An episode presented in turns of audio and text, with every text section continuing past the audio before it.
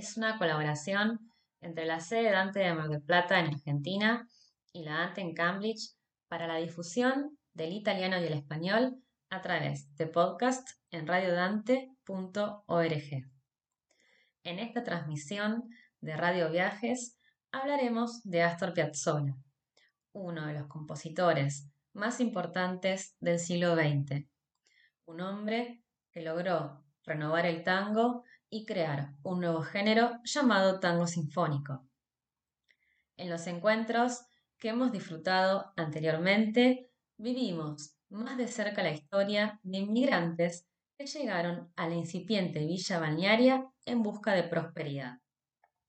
Tal es el caso de Vicente Piazzola y Asunta Manetti, integrantes de dos frondosas familias italianas que eligieron Mar del Plata como punto de partida para escribir una nueva historia. Cabe destacar que la Argentina, en temas de inmigración, fue una sociedad abierta, donde no existieron los guetos. Y fue justamente el tango, como institución informal, el que acogió a decenas de miles de inmigrantes, especialmente italianos. No es casual que Vicente, o Nonino, como lo llamaba Astor, haya desarrollado un profundo amor por el tango, al punto de regalarle a su hijo, a la edad de ocho años, un bandoneón especial para niños. Sin embargo, tuvo que pasar un tiempo para que nuestro gran compositor comenzara a sentir un afecto especial por la danza del abrazo estrecho.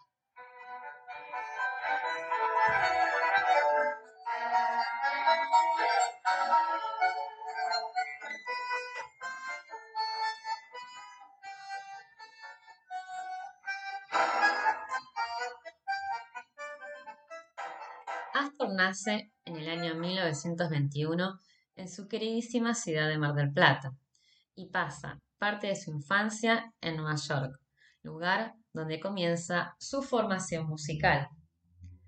Es un amigo de la familia, Andrés Dáquila, quien lo acompaña en sus primeros pasos con el bandoneón. En 1930, a raíz de la Gran Depresión que golpeaba Estados Unidos, la familia Piazzolla decide regresar a Mar del Plata. Es aquí donde el pequeño Astor continúa tomando clases de bandoneón. Comienza a conocer los secretos del instrumento y toca su primer tema, una ranchera llamada Cadenita de Amor. A fin de año, la familia Piazzolla regresa a Nueva York, ya que su negocio no prospera como habían imaginado. Una vez allí instalados, Astor comienza a despertar un gran interés por el jazz y la música clásica. Años más tarde se produce un hecho inédito. Conoce nada más y nada menos que a Carlos Gardel, que se encontraba en Nueva York trabajando. Se dice que rápidamente forjan una gran amistad y es invitado a participar como extra en su último film El día que me quieras. En el año 1937, toda la familia regresa definitivamente a Mar del Plata, donde Nonino abriría una bicicletería y un bar llamado New York. En ese bar, el joven Astor comenzaría su carrera profesional. Al año siguiente, escucha por la radio al sexteto del vino Bardaro y según sus propias palabras, se produce su flechazo definitivo con el tango. Inspirado en el conjunto de Bardaro, crea su primer quinteto, el Quinteto Azul. Con solo 18 años, decide probar suerte en Buenos Aires, donde tiene la gran oportunidad de ingresar a la mejor orquesta del momento, la de Aníbal Pichuco Troilo, uno de sus ídolos en el bandoneón.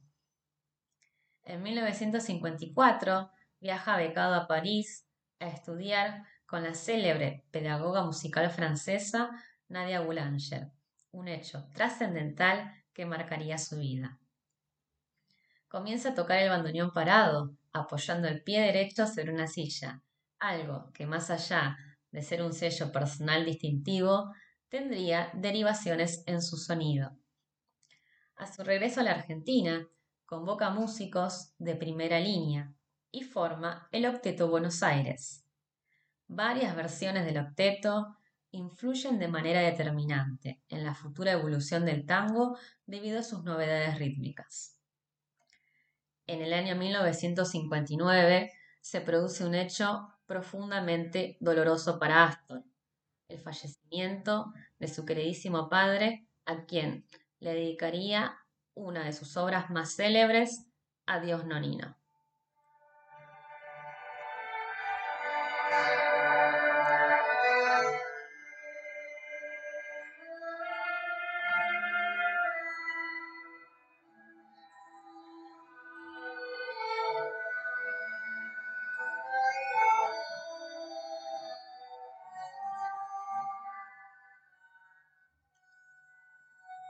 Su formación musical, los conjuntos que fue formando y su audacia fueron los testigos del estilo que iban haciendo. De Carísimo, Milonga del Ángel, La Muerte del Ángel, Invierno Porteño, Buenos Aires Hora Cero, Balada para un Loco y Adiós Nonino son algunos de sus tangos más populares. En ellos conviven el género tradicional, la música clásica y el jazz y se entremezclan técnicas y estilos, lo que les confiere un aspecto novedoso. También graba Libertango, junto a un pequeño grupo de sesionistas italianos y orquesta, dando un giro a su música más rítmica, accesible y directa.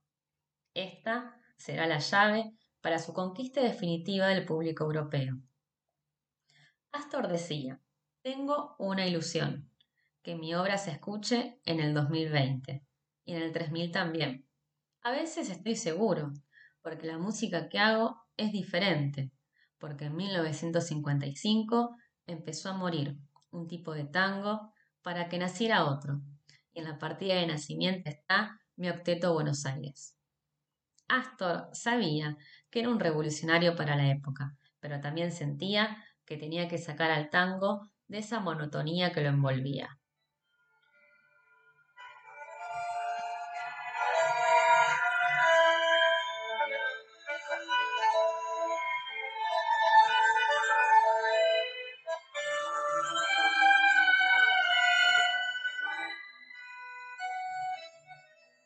Hablemos de las pasiones de este gran genio y del gran afecto que sentía por la ciudad de Mar del Plata, que no solo lo vio nacer, sino que fue la cuna donde desarrolló su amor por el tango.